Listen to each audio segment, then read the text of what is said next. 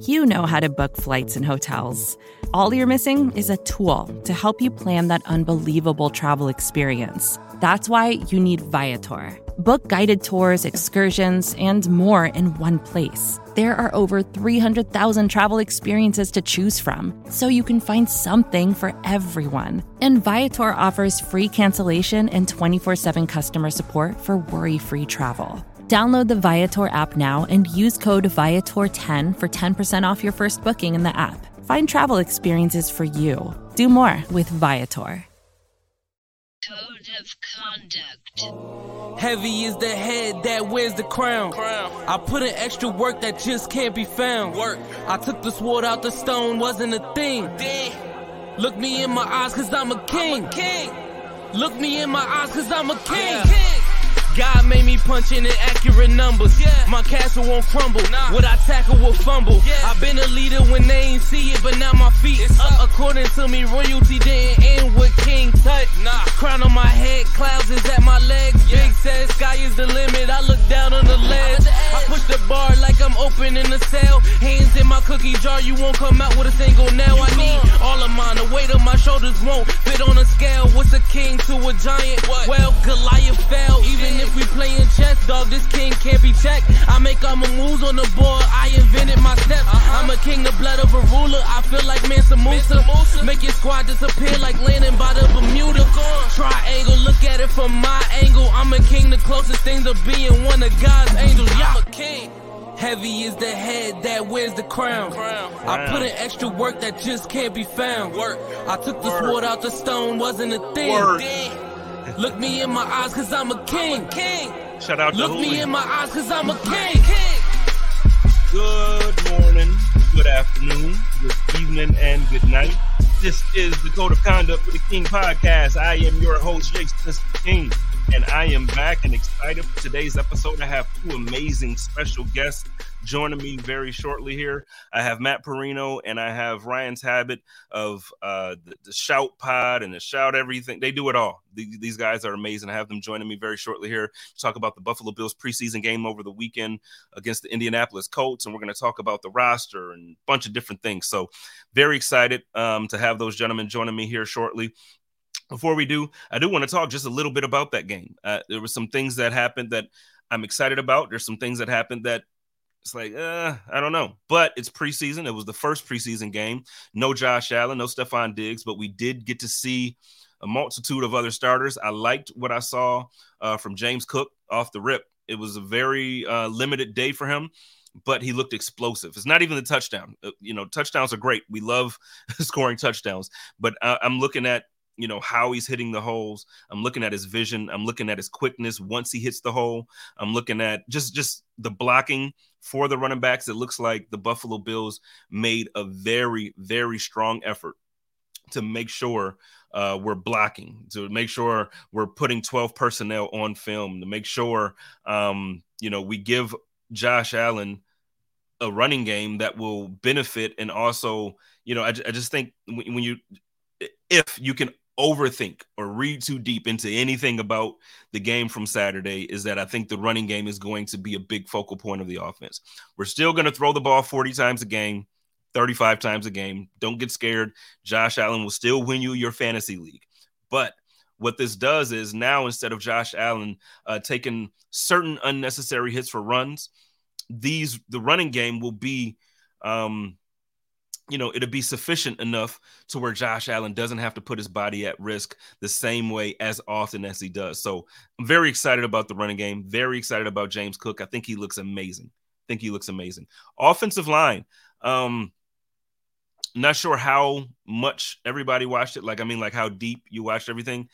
I'm going to tell you, I'm not too upset with the offensive line. I know I saw some, some complaining and rumblings, no pun intended, on Twitter. Uh, but I feel good about Um, I feel good about our rookie. First of all, Osiris played well, and I think if he can continue uh, to play like this throughout the preseason and also, you know, just show some things in, in practice, I think he's our starting guard. I don't think it's a question. I know Bates is good. I know we love Bates, but I'd rather have quality depth to start at multiple positions across that line in Bates rather than have him start and we're sitting on a stud in Osiris. I think Osiris is our guy, period, period. Um, and I hope that our, I hope our line stays healthy. I want Morse. I want to see Mitch, no concussions this season. I, I like, it would break my heart to have Mitch suffer, I think a seventh for his career, a seventh concussion. I'm super concerned about that. I don't know how many people are. Uh, maybe I shouldn't be because it seems like the Bills aren't. It seems like um, Mitch Morse isn't. But for me, I'm I'm super concerned about that. When you have multiple head injuries like that for your career, I think it gets, I don't know, it, it, murky times, murky conversations, murky times. So, um, but no, I'm I'm impressed with the offensive line. And then uh, the last thing that I want to kind of bring up and talk about prior to bringing my guests in, um, has Sean McDermott not been freaking – it's only been one game, and it's the preseason. But he's aggressive. I saw some some pressures on the quarterback. I saw some exotic-looking blitz packages. I saw some things that we didn't quite see over the last few years. Again, this is preseason. It's one game, so you don't want to read too much and too deep into it. But I, I'm okay with what we saw.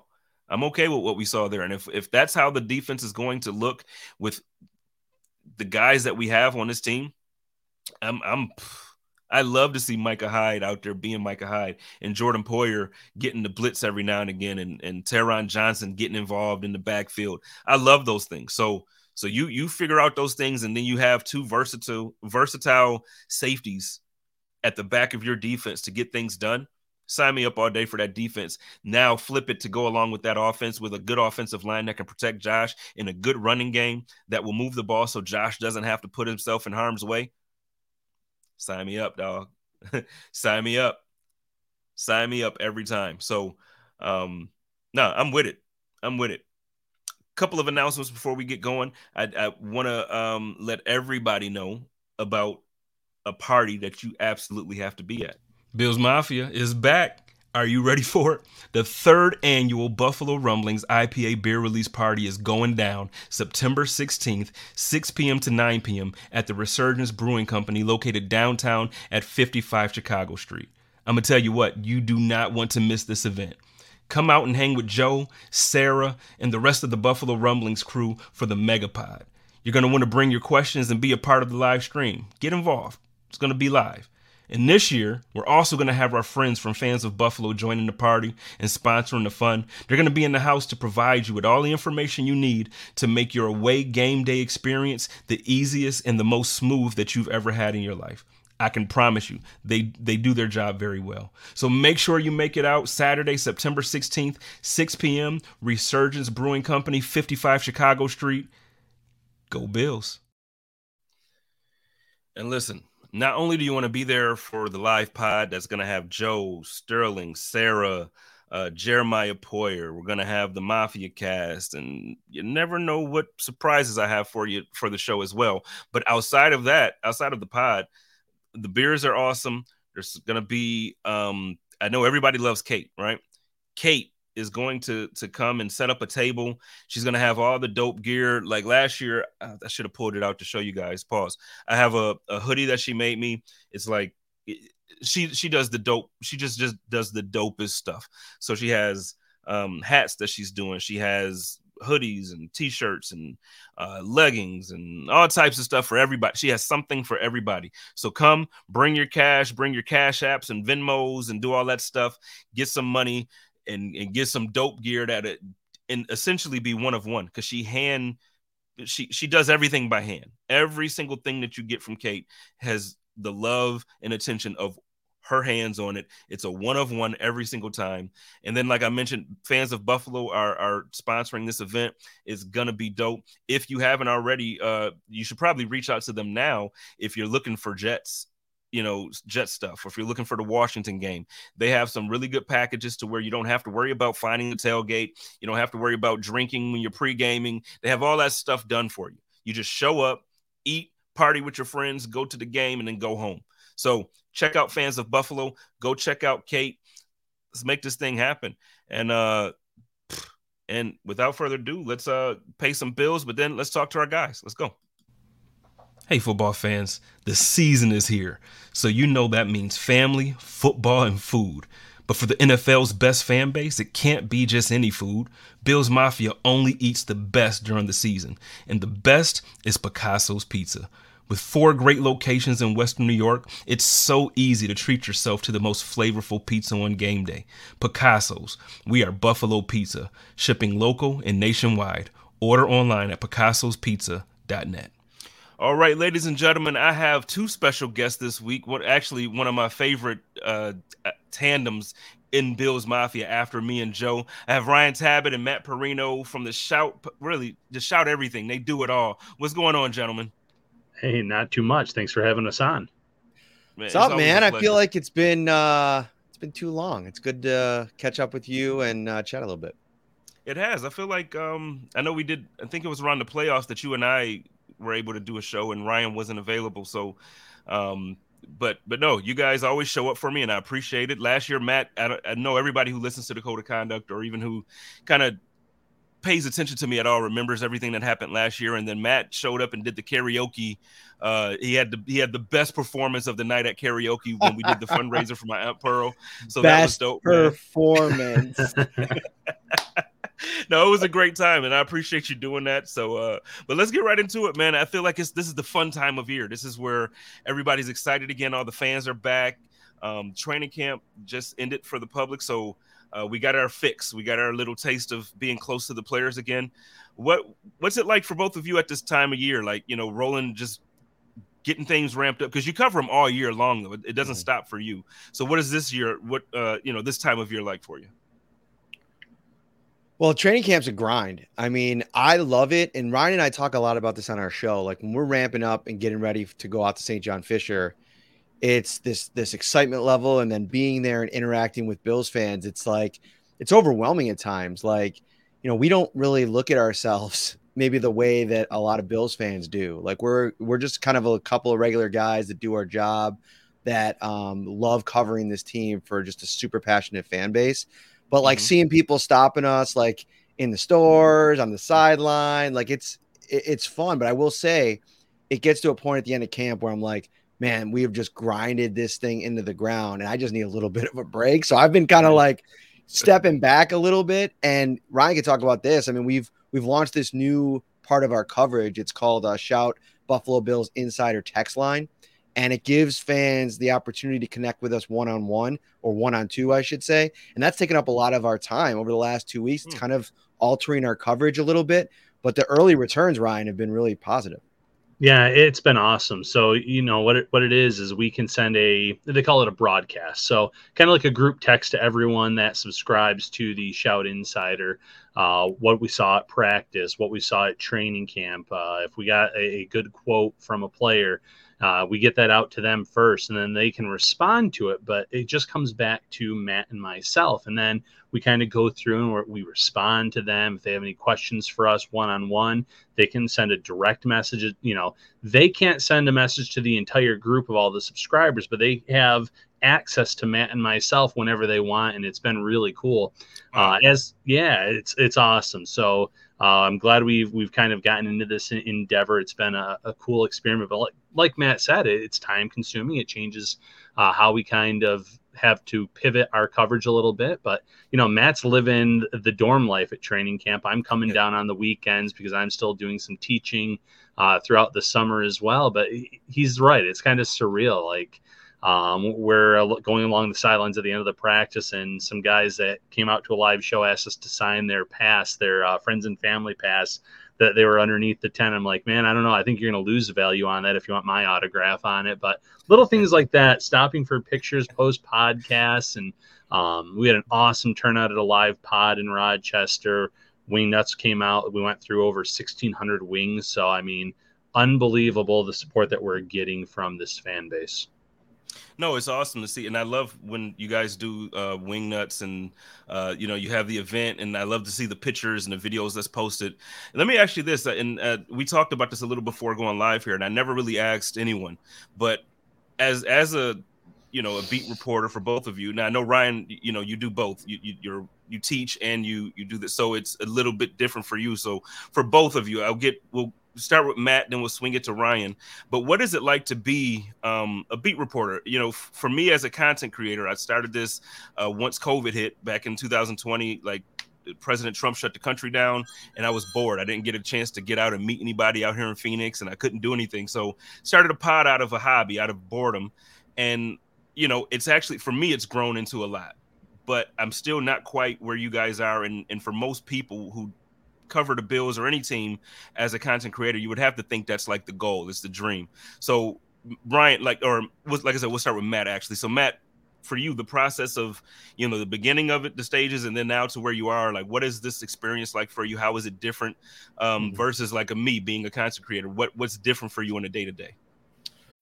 When you need mealtime inspiration, it's worth shopping Kroger, where you'll find over thirty thousand mouthwatering choices that excite your inner foodie. And no matter what tasty choice you make, you'll enjoy our everyday low prices, plus extra ways to save, like digital coupons worth over six hundred dollars each week. You can also save up to one dollar off per gallon at the pump with fuel points. More savings and more inspiring flavors make shopping Kroger worth it every time. Kroger, fresh for everyone. Fuel restrictions apply.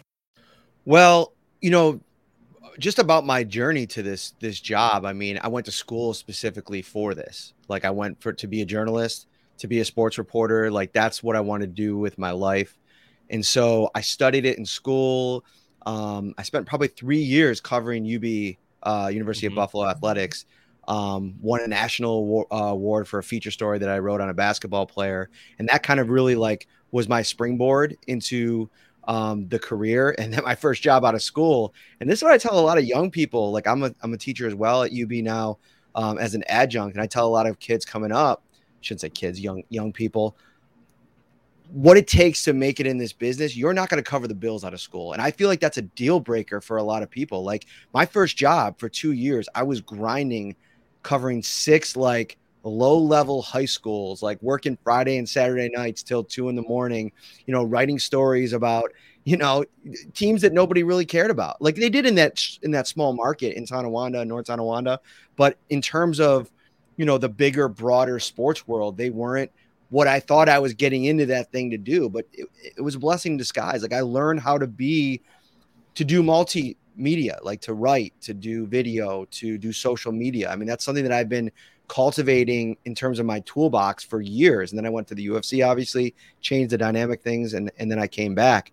Um, but I think the thing for me is that the biggest difference between beat reporter and content creator is the, the fan line.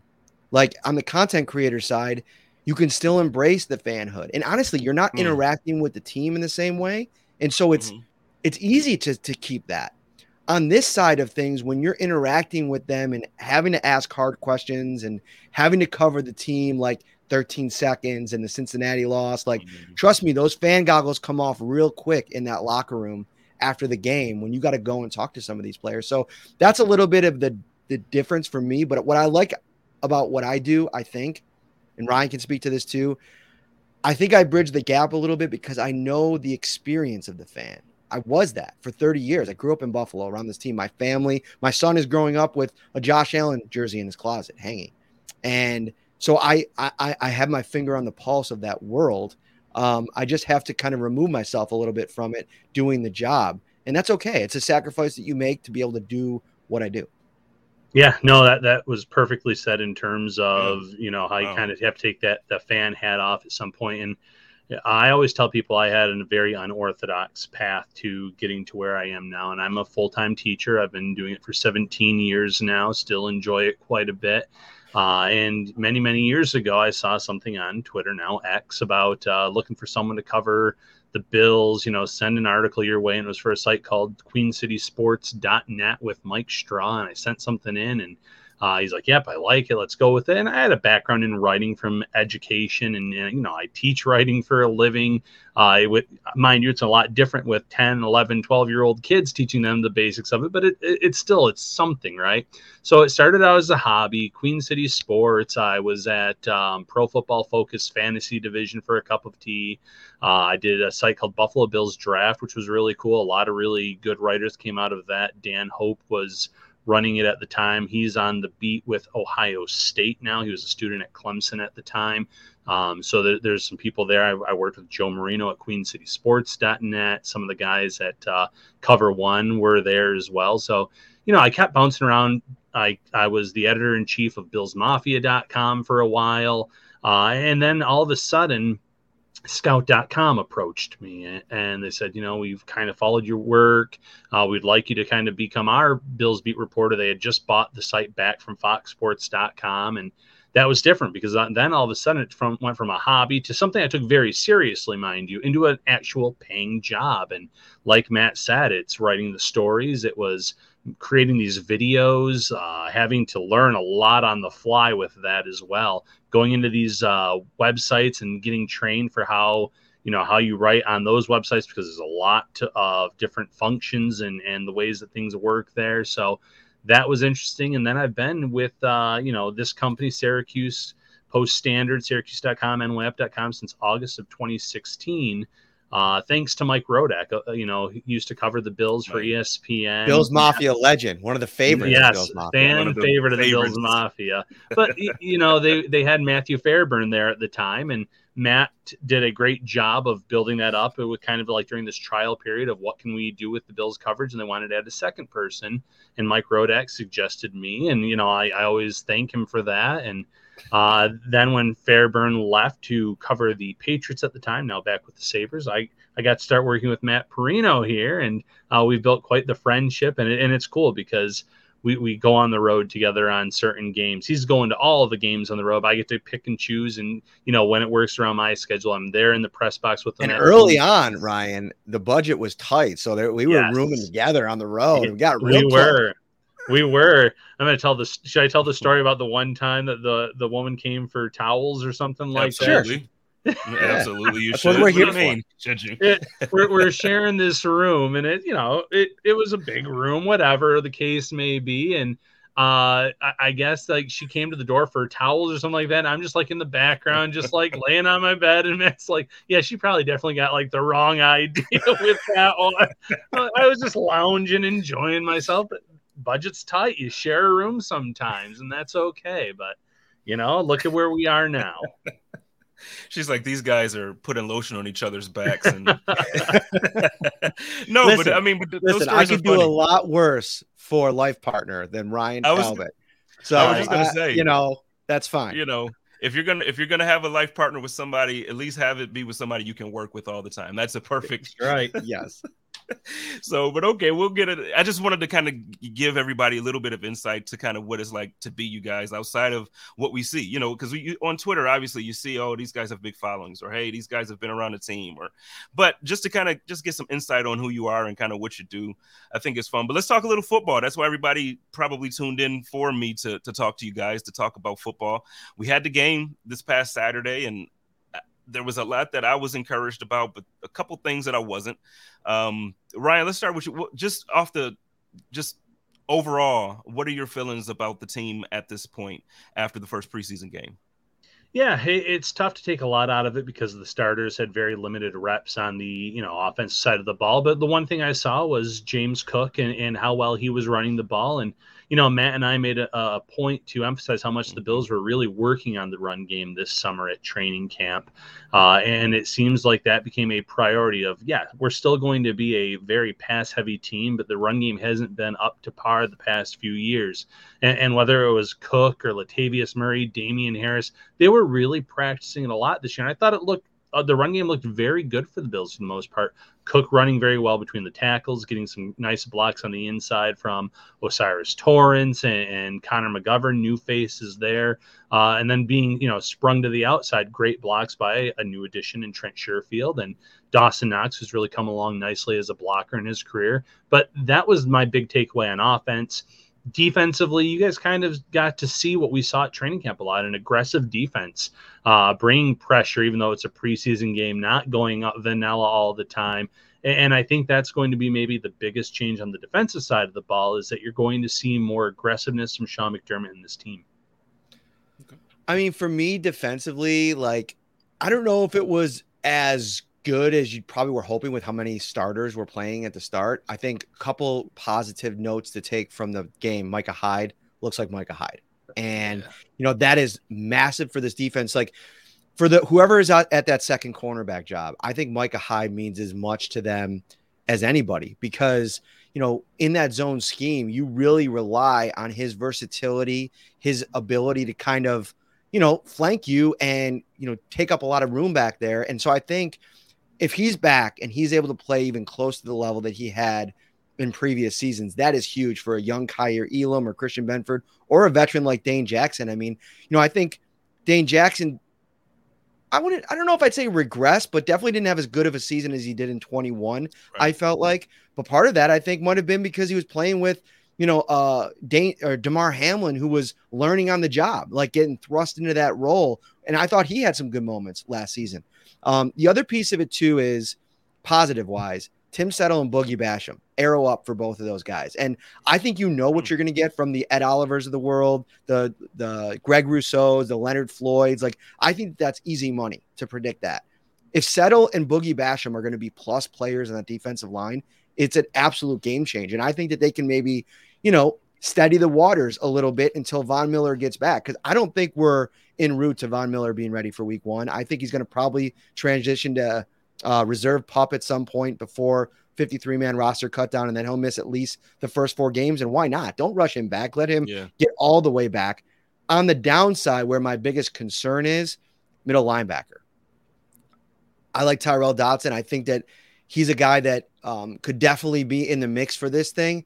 But for his first big opportunity, I thought he left a little bit to be desired, you know, from a coverage perspective, like uh, attacking gaps, Um, just tackling in general. I think he was one of the lowest graded uh, tacklers on the Bills via P F F um, defensively. And that's just not what you want to see for a guy who has this huge opportunity with Terrell Bernard kind of nursing that hamstring issue and, and nobody else really in the mix. I mean, there's, I feel like there's a lot of pressure on Tyrel Dodson right now. You know what? I'll, I don't know if I should bite on that conversation or not. Like the middle linebacker, I'll bring it up because you know how I felt about Tremaine Edmunds. But before I bring that part up, um, you, you both kind of mentioned the defensive line play and just defense in general. I think I, I'm excited to see how aggressive Sean McDermott is over what we've had over the last several years. But my question to you is, because it was actually one of the prepared questions that I sent you both. Um, yeah, talking about that defensive line, you said arrow up for Boogie Basham, but the depth along, and obviously defensive end and tackles we're talking about here, but the depth of, along the defensive line, this is going to be something where a guy that we're, or two that we're used to seeing as a Buffalo Bill will not be wearing a Bills jersey this season. You know, like, because th- it's just impossible with the guys that we brought in, plus the depth that we already had. Who who would you say at this moment is probably somebody that we're used to seeing, but right now they're probably the guy, probably the guy looking out on the outside looking in, I should say. I think Shaq Lawson is somebody that wow. they know what that he brings. And I think there's a path to getting him on the practice squad. I mean, look at the last two off seasons. Like there has not been a clamoring for him. And I think what works against Shaq is like the stops that he had in between his two stops in Buffalo, they just didn't go well. So I feel like that's kind of the book on him now. And I don't know if there's going to be a race to sign him. I think he fits in what Sean McDermott defense is, but I don't know wow. if he ends up getting cut and you try to bring him back to the practice squad, it's going to be a problem where you won't be able to do that. So he's to me at the top of that list if they want to continue down this Epenesa Basham developmental path. I mean, I think Epenesa is a trade candidate right now. I, I, I, that wouldn't surprise me if that was a, a move that was made. I, I'd be very surprised if they cut him only because you're you had that last year of the rookie deal and, and you can kind of lean into that. The Bills are also, Ryan, not scared to keep ten, eleven defensive linemen. They've done it in the past. And if Von is off and then you go five D Ts, five edge rushers, you're in a place there where you could pretty much keep almost everybody if you want to try that game with Shaq Lawson. Uh, and and I think you're you're you're sitting pretty there.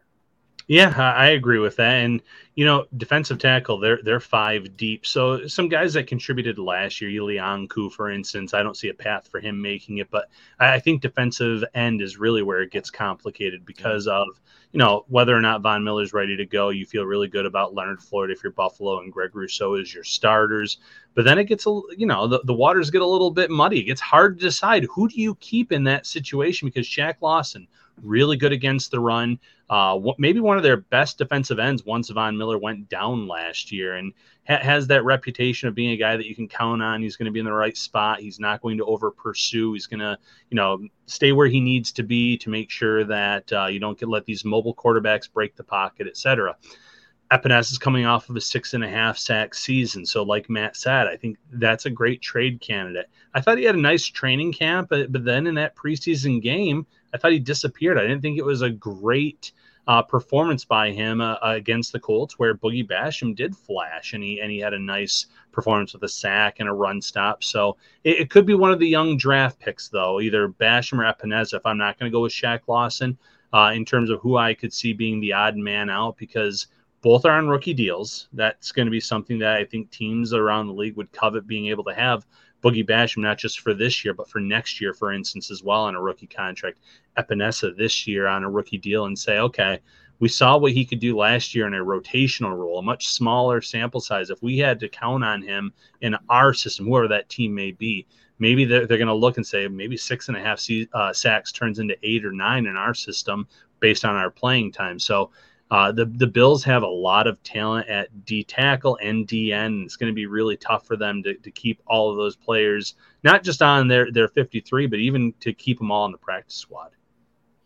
Wow. I mean, I'm I'm looking forward to seeing what the team does. Every year, Brandon Bean, um, he kind of, I, I don't want his job. Every single year, I look at the decisions he has to make, and it's just like, good Lord. You know, like years ago, it's almost like you almost, this is a good problem to have, but you almost prefer, you know, back when, you know, we had, I don't know, E J Manuel as our quarterback, it's like, okay, we know who's going to be on the D line. We know, like, it just wasn't as difficult every year to figure things out.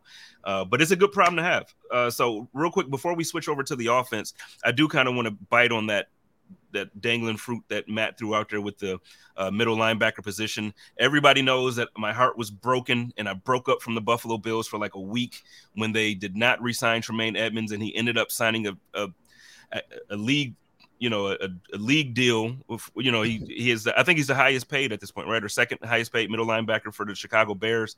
Um, okay. So what, what is with this middle linebacker position? Matt said earlier that this is probably the one area that, you know, he has some questions, and, and it wasn't the best of showings for this weekend. Where are we at? Ryan, let's start with you. I mean, what are we doing with, with no Tremaine? Well, right now, I mean, it might be the end of the competition by default, depending on how long it takes Terrell Bernard to come back from uh, this hamstring injury that he suffered right at the tail end of, of training camp. Obviously, availability is so important. Sean McDermott and Bernard missed the first preseason game, and you want to be cautious with hamstring injuries. You want to make sure that when he is back on the field that he's at one hundred percent, but if he's missing these preseason games, this is uh, essentially their audition, their dress rehearsal yeah. for who they're going to roll with. And it, it was a two-man race by the end of training camp between Dodson and Bernard. At one point, they had Bale Inspector in there. We never really got an answer on why he got that one game, or that one practice, I should say, with the first team, and, and then removed from the competition. I thought he actually performed very well at that practice, uh, but again, it goes back to what's going on in the meeting rooms. Maybe um, there was something just there, but I think right now the competition is heavily in Dodson's favor. But like Matt said, wasn't the greatest performance. It makes you wonder, is this going to be something where the Bills are going to be looking at uh, who gets cut across the league here at the end of the month to bring someone in as a safety option? You're not going to start that player week one, obviously, uh, but are you going to bring in a veteran that maybe you think you could get up to speed in your system quickly? And hey, if these young guys in uh, Bernard, if he's not ready, if Dodson shows he's not ready of that job, maybe they turn it over to, to a veteran in that case. Mm. For me, so it, it's nuanced, because on one hand, you've had Tremaine Edmunds all these years, and look at how the games, how the seasons have ended. And mm-hmm. as good as he's been in the regular season, like, and I've, I've pushed back against some of the Tremaine hate, like in line with what you're talking about, Spence. And, but I do think that there are, there's some credence to those who say in the big spots against some of these really fast over the middle players, Edmund's size really works against him in that play. So are you going to pay that premium for a player that when you get up against these really elite offenses and quarterbacks, his skill set, I feel like they almost, I don't want to say they pick on him, but they definitely find a way to neutralize his impact on games in the playoffs. And so I don't think it's as big of a deal. Now, what I will say is a problem on the Bills side of things for me is this is another example where I feel like there's a little bit of a disconnect between the front office and the coaching staff with plans for players that they draft. Dorian Williams is a perfect example. You draft him, you basically say that he's going to be outside when you draft him. Then we get to minicamp, and Sean McDermott says, oh, he's been working at middle linebacker. Then we get to training camp, and Sean McDermott says, no, he's working only at outside linebacker. And now you're in a spot where there's no good options, and you spent no time developing the rookie fast coverage uh, plus dude in Dorian Williams at the spot that you might need him. He's not playing for Matt Milano. Now, Matt Milano, he's not always the healthiest of players. So to have a backup for him, and if that's where Dorian Williams works best, I get that. But to me, that to me is another misstep, like mismanagement to a degree, or, you know, hoping that you have something mm-hmm. in a player. Ty- Terrell Bernard, even when he was out there before the hamstring injury, I didn't think he looked great. And so now you're in a s- situation where you're waiting for him to get back. You're going to have to roll with either Dodson or maybe in a pinch, A J Klein. Don't forget about him. He's kind of sitting mm-hmm. in the background, somebody that, you know, McDermott is comfortable with. And he's he, A J Klein has won the Defensive Player of the Week. Um, you know, obviously I get it. It was a one game type, you know, but still he, he filled in at times. I don't know how much I would feel comfortable with him really filling in that role that Tremaine, the hole that he's leaving there. But um, one last question on this, and then we can kind of quickly kind of jump over to the offense and then get on out of here. The, as far as this linebacker position though, I guess for me, I, I just the way the team kind of handled their business during the offseason, I, I almost assumed that there would be a change in philosophy, because obviously technically you have a new defensive coordinator now uh, with, with it being Sean McDermott, and, you know, losing a player like Tremaine Edmunds, if you don't bring in somebody to replace him, to me, it feels almost too difficult to replace him. So I was thinking, obviously, you bring in a, a Taylor Rapp, or you bring in these guys in the secondary for more depth. Obviously, Hyde went out last year. We saw what happened when you don't have that depth. So I understand it. But I was thinking more so we might see, you know, a little bit more of a hybrid system where you have like the six defensive backs, you know. I know, I know that's maybe not too common, but I feel like in a passing league where we're going up against the Mahomes and Burrow and Aaron Rodgers twice in a year now, you know, I, I just kind of looked at that. Do you see that still kind of being a possibility, or you haven't seen much of that at all throughout camp and practices? We can start with Ryan on them. I think it can get mixed in. I don't think it's going to be something that is going to be their main calling card on defense. And at the tail end of training camp, uh, we had Bobby Babich, uh, you know, at a media session. We actually asked about Taylor Rapp and has he spent any time in the linebacker room a little bit to kind of learn about some of the nuances there, if you want to move him up and play him there a little bit, kind of as a hybrid type player. And he's like, well, no, he's he's a safety. He's learning a new system altogether. He hasn't had any time with us. He's got enough on his plate already. So, you know, I, I'm sure that that doesn't mean that they can't run a, a hybrid look and get the three safeties on the field or get multiple defensive backs. But uh, I just don't think it's going to be their main calling card, so to speak. Yeah, and I also don't think, as undersized as Bernard is, and actually if you put him next to Taylor Rapp, I think you'd probably be like, huh, it's not as big of a difference as you'd say. Like, I, I just think that he does too many things, and, and most of his reps have come, to Ryan's point, at different positions. To hand him over the green dot potentially on the helmet, like, and, and ask him to play out a position and learn a really difficult position, I just think that's a little bit too much. Now, I do think that they'll find ways to work him in. And, you know, we've seen over the course of the summer, like six D B looks that I think are really interesting. And you can get really creative with that, like Taron Johnson on the field, Taylor Rapp on the field, and then move Matt Milano maybe even to the middle. Now, I don't know if I've seen that at all, but that's in the, maybe that that's by design. Maybe that's something that they could keep in their back pocket. And you never know. Like Sean McDermott, I think, is going to roll the dice on a, on a couple of different things to try to figure out these elite quarterbacks that they've struggled at against with t- at times. They're going to play them all in the regular season. They're going to have a chance to try some things out. I mean, Joe Burrow, Jalen Hurts, Patrick Mahomes. I mean, Aaron Rodgers and Tua in their own division. I mean, it's never ending. And they're going to, to me, that's kind of also what I think helps them more than in years past, in that they are going to be battle tested by the time the playoffs come. They're not going to have this easy road to the playoffs teeing off on the Davis Mills of the world. And, you know, the what was that one dude for the Broncos the one year? Um, Brandon something or other. I can't remember his last name now. Whatever. I can't even remember his name. The, the quarterback was so bad. There's not a lot of those on the, on the schedule this year. Yeah, no, no. Th- this is a gauntlet for sure. Like, if the Bills, if the Bills win the Super Bowl this year, I mean, I'm gonna talk so ridiculously. Like, it's just gonna be so bad for anybody who's not a Bills fan, because to go through the season that we would have to go through, and then plus, you you just think about the season that we got, but then the playoffs, the, the way the playoffs will look for us to have to win the Super Bowl. I'm going to talk so much, like I'm, it's going to be ridiculous. I can tell you now. Um, so real quick, let's hit offense and then let's, let's get you guys out of here. I know it's a ton of work to be done. It's never a dull moment. Uh, you already mentioned James Cook earlier, so I won't really go there. I think he's going to be explosive. I love the way he looked so far in his limited role.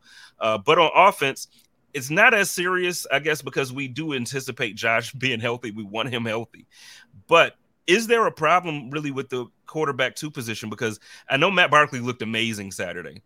I'm still just not the guy that's like, I want Matt Barkley being my backup quarterback. I like him on the team. I feel like he's somewhat of a like an ex- extended coaching um, piece for the for the team and everything. And I think Josh is very comfortable with him, so I think it helps. But, you know, in a pinch, I don't want Matt Barkley coming out there to go up against the Jets defense. I think the Jets have one of those teams. So Is there is there a, a issue with Kyle Allen? Is there something that we might be looking at players, you know, once cut down day happens, or, you know, what what are, what are you what are you seeing when it comes to this backup quarterback position, Ryan? Is there a concern? Yeah, uh, but I think there was a concern last year too. If Allen missed significant time, significant time, I wasn't overly impressed with Case Keenum and his stint with Buffalo in terms of if they needed him for a game or two, would he be able to win either of them? I think that the, the fans got, I don't want to say spoiled, but when they had Mitch Trubisky, they probably thought, okay, if, if he had to come in for a handful of games, he might be able to to split them or keep them in, in those kind of matchups. But if you look across the N F L landscape, I mean, there's a reason why the backup play in most situations is bad. There's not thirty-two quality starters in this league, uh, let alone sixty-four quarterbacks. And uh, if your starter goes down in most cases across this league, you're going to be in a spot where your team's going to be in a lot of trouble for one week, four weeks, the rest of the season, depending on how long or serious that injury is. Um, I watched a lot of preseason games this year because I'm a, or this weekend, because I'm a glutton for punishment. And when those backups came in, I said, I'm not sure most of them uh, across the league are in a these teams that is are in a better spot than the Bills if they if their starter went down. Yeah. Well, Matt, before you jump in, let me ask this, because um, so what, what Ryan is saying, I think we all can kind of agree that he's he's spot on and on point with. Joe Piscaglia of The Athletic kind of was talking about this backup quarterback situation, and he mentioned that he would throw out the idea of the Bills possibly trading for Sam Darnold as a backup. Or um, I've tossed out the idea a couple of weeks ago when the report came out that the Titans might not be too happy about Malik Willis. Like, hey, trade for him and have him develop behind Josh. Is something like that something that you would do? Or do you think, again, basically what Ryan said, like, look, around the league, you don't even have thirty-two very good quality starting quarterbacks. You can't expect to have like a very good backup as well. Where are you at with this? I really like the idea of Malik Willis as somebody that can kind of fit into just watching Hard Knocks and some of the clips coming out in New York. Like, Aaron Rodgers' arrival in New York has been a godsend for Zach Wilson. And I just think that if you put a young quarterback with similar skill set, um, and listen, it, it's horrible to compare anybody to Josh Allen because, like, the dude's one of one. He's a unicorn. Yeah. Like, you don't want to get into that business. Even like the Anthony Richardson comps, like, I don't, I don't, I don't like those even. And so, and, and he's probably the closest that we've seen in the last six years of anybody to what Josh Allen is. And so I like that idea. The problem becomes, like, what's the cost? Like, yeah, yeah. do they want like a fourth round, third round pick for Malik Willis? That's too rich for my blood. If they want to, like, maybe a fifth, cause the Bills have so much capital next year. Sure. Why not? Just, but I also don't like where they're at in the process. Like, they've waited this long. It, it makes me think that they're, like, fine with it because what, what are you going to, how long is it going to take Malik Willis to download this offense to a place where you feel comfortable running him out there in a game? I still think it could be end up being Matt Barkley for like four months because they just aren't comfortable enough with where Willis would be in understanding the, the scheme. Hmm. Okay, that's fair. And I, I guess for me, I was just thinking of, again, because I don't think Malik Willis is coming in. You know, if, if something happened to Josh, it's not like I think he'll come in and then be the franchise altering play. He's not a Tom Brady two point oh where he's going to take right. over from Josh.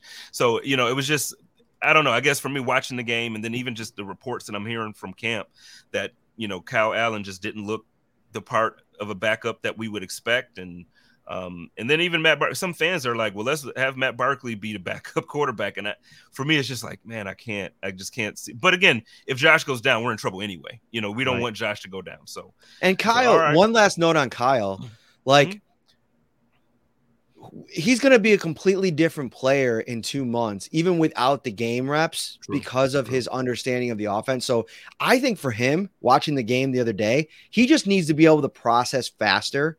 And the only way you're going to really get to do that is with like reps. So over the next two games, he's going to get, even if they're all really bad reps, he'll probably get to a point where he feels, okay, if I do have to go into a game situation, I have all, I have this like base worth of reps that I can operate off of and play quicker and react quicker, knowing that I had all these things. So I, I don't think we'll really, that, that's the tough thing with this thing too. We won't really know what version of this player exists until he's actually has to go into a game in the regular season, which I don't know. It's, it's late in the game to be adding new pieces unless they're just athletically give you more. But then again, Matt Barkley came in a couple years ago and lit the world on fire in New Jersey in yeah. that one game. So I don't know. He did. He, well, to that, though, and that's my only debate, because some fans were like, well, Matt Barkley did that, so I'm fine with Matt Barkley. And I'm like, yeah, but that was against a four and twelve Jets team right. that defense ranked twenty-fifth. And, you know, like, and I'm, again, I'm I'm giving Matt Barkley all the credit in the world. But, like, you're kidding yourself if you think Matt Barkley's going to come in against this Jets team and put thirty up, yet alone forty. So, um, but, yeah, okay. And then last one, and then we'll get out of here. Um, Dorsey, last season, obviously a lot of there were both sides. It was a very polarizing uh, topic when it came to our offensive coordinator. Uh, last year, I feel that he kind of underutilized. Um, I know towards the end of the season, Dawson Knox kind of came alive. The playoffs, he came alive. I feel like he underutilized the tight end position. There were some rumblings, no pun intended, that he was kind of, you know, last year we wanted to run more twelve personnel-based offense, which is why they tried O J Howard and tried some things. When he didn't work out, that kind of, from what I'm hearing, threw off the plans for the season. This past weekend, we didn't even get a yard for Kincaid. Do you think that's just like holding our hands so that way people don't know what we're coming into the season with? Or, or you know, what's happening with Dorsey in, in this offense? Or you think we're going to improve in this area and just in general, or, or what? You want to go first, Matt? Uh- Yeah, I, I, we talked about this on our show a little bit. I, I do think that this was probably, they're not going to flaunt this guy out if he's going to be okay. a huge part of the offense. I mean, they're going to try to keep that as close to the vest as possible. And what did they put on tape? Like twelve personnel, running out of twelve personnel. Now teams have to prepare for that. The Jets are going to have to install that. And I, I wouldn't be surprised if, A, we don't see much of Dalton Kincaid over the next two weeks. And if we don't see him one, run one single route as a receiver the rest of, tri- of preseason, because it's it's that kind of game. And I think the, the Jets game is so important. Like, it's going to set up the entire first part of the season, and we could look back on this as being like a, a pivotal decider in the division. And mm. so to have every kind of, you know, ace in the hole that you can play Uh, in New Jersey that opening week, as Aaron Rodgers and company are probably trying to get on the same page, you hope, if you're the Bills. I, I wouldn't do much with Dal- Dalton Kincaid and, and rest on all the reps that you've had in, in training camp and in practice. Yeah, that, right. that's just it. Oh, go ahead. Well, no, because I was just going to follow up with you for that one then. So n- now with what Matt's saying, you know, we'll keep that to the vest. Now, I haven't been there. I've been, I'm, I'm in Phoenix, so I haven't, this is like the first year I haven't made it back for at least one day at training camp. Is Kincaid, is he that good though? Like, you know, from your eyes, does he pass the eye test uh, for a first round draft pick as a tight end for the Buffalo Bills? Yeah, he, he does. And he he was outstanding at training camp. He didn't look like a rookie. He didn't play like a rookie. He obviously had a good grasp of this playbook by the time they showed up at Saint John Fisher University. But, you know, one last note on that preseason game from uh, Saturday. If there's one area where the Bills probably want to see Kincaid improve, it's as a run blocker. It's in the blocking. He didn't have to do that much at Utah. Uh, so I, I think having them out, him out there for those five or six snaps and say, You're going to be out there, and you're going to be blocking when you're out there for the most part. I think that did him well. We talked after the game and said, yeah, he got thrown a little bit on the James Cook touchdown run, but to Matt's credit, he held up the block long enough. He was able to do enough in that spot to spring James Cook open, uh, help him spring open to the left side of, of the end zone. So I think those are valuable reps for, for uh, Dalton Kincaid, where, you know, in season, is he going to be blocking a lot? Probably not. You're going to want him out there Uh, lined up as a receiver, lined up in a lot of creative ways to let him use his skill set. But how is he going to get better at blocking without those live reps? Yeah. Okay. Well, I'm looking forward to it. I, I everything that I've been saying and, and seeing from clips and all this stuff is like, okay, I think he's going to fit into this offense very well. And, and honestly, I think, um, just based on certain conversations that I've had with people, I think Dawson Knox mentally is in a very good place. So I think we're going to have both of our guys be on point. I think Diggs is no longer, I don't think he was a problem anyway, but I, I think he's no longer like an issue in the locker room, quote unquote, like the national media is trying to still push. I, I think I'm excited for offense this year. I'm very excited for offense. Um, but thank you, gentlemen, for, for everything. You, you gave us some good insight, and then you gave uh, the content creators of the world some good insight as to what it's like to be you in the positions that you're in. So, uh, gentlemen, thank you. Can't wait to see you guys. Week I'll be in New York, and I'll be in uh, Buffalo for week one and two. So I can't wait to see you guys. Maybe grab a beer or something. And uh, yeah, let's let's party it up. Anything you guys want to plug re- really quickly before we get out of here? Just text us seven one six, five two eight, six seven two seven. Become a Shout Insider. Try it for two weeks for free. three ninety-nine a month. Uh, after that, cup of coffee. Get you uh, into the, the group text, if you will, direct line to Ryan and myself. And I tell you what, it's worth it, guys. Even like I, I just had this conversation with these gentlemen for a little bit, to have direct access to them, to be able to ask certain questions and get a response. I'm telling you, it's worth it. Pay the three ninety-nine. You know what? I tell you what, the first person that's listening to this to, to reach out to me, I'll pay for yours for a year. Reach out to me. We're going to support Whoa, you guys. No, dude. I'm going to do it one person. That's not a lot of money, but I'll do it. You know what I mean? That's a lot of money, man. It. Dropping a fifty, fifty bones on this thing right off the jump. I love it. It's worth it. You guys, like, honestly, the, the content that you guys give us all year long is, is so worth it. So um, anybody who's an extreme Bills fan who really wants to be in the know and to learn, learn these things, reach out to me. I'll, I'll connect with Ryan and Matt, and I'll make sure I do it properly, to set up through the proper channels, to make sure the payment goes through me and the messages go through you. But, but no, I, let, let's do that, man. three ninety-nine is not a lot for, for great content. Let's do it. That's so awesome. Thank you. And uh, you, you see their handles here on, on the page here. So uh, Ryan Talbot Bills and Matt Perino. Follow the guys on all socials. Ladies and gentlemen, y'all know we do it at Buffalo Rumblings. Y'all love each other. Take care of each other and live in peace. And as always, stay positive, test negative, go Bills. You guys can say go Bills. I know you're beat reporters. You could you could do it. You can say go Bills. Come on. No? Okay. Code of conduct.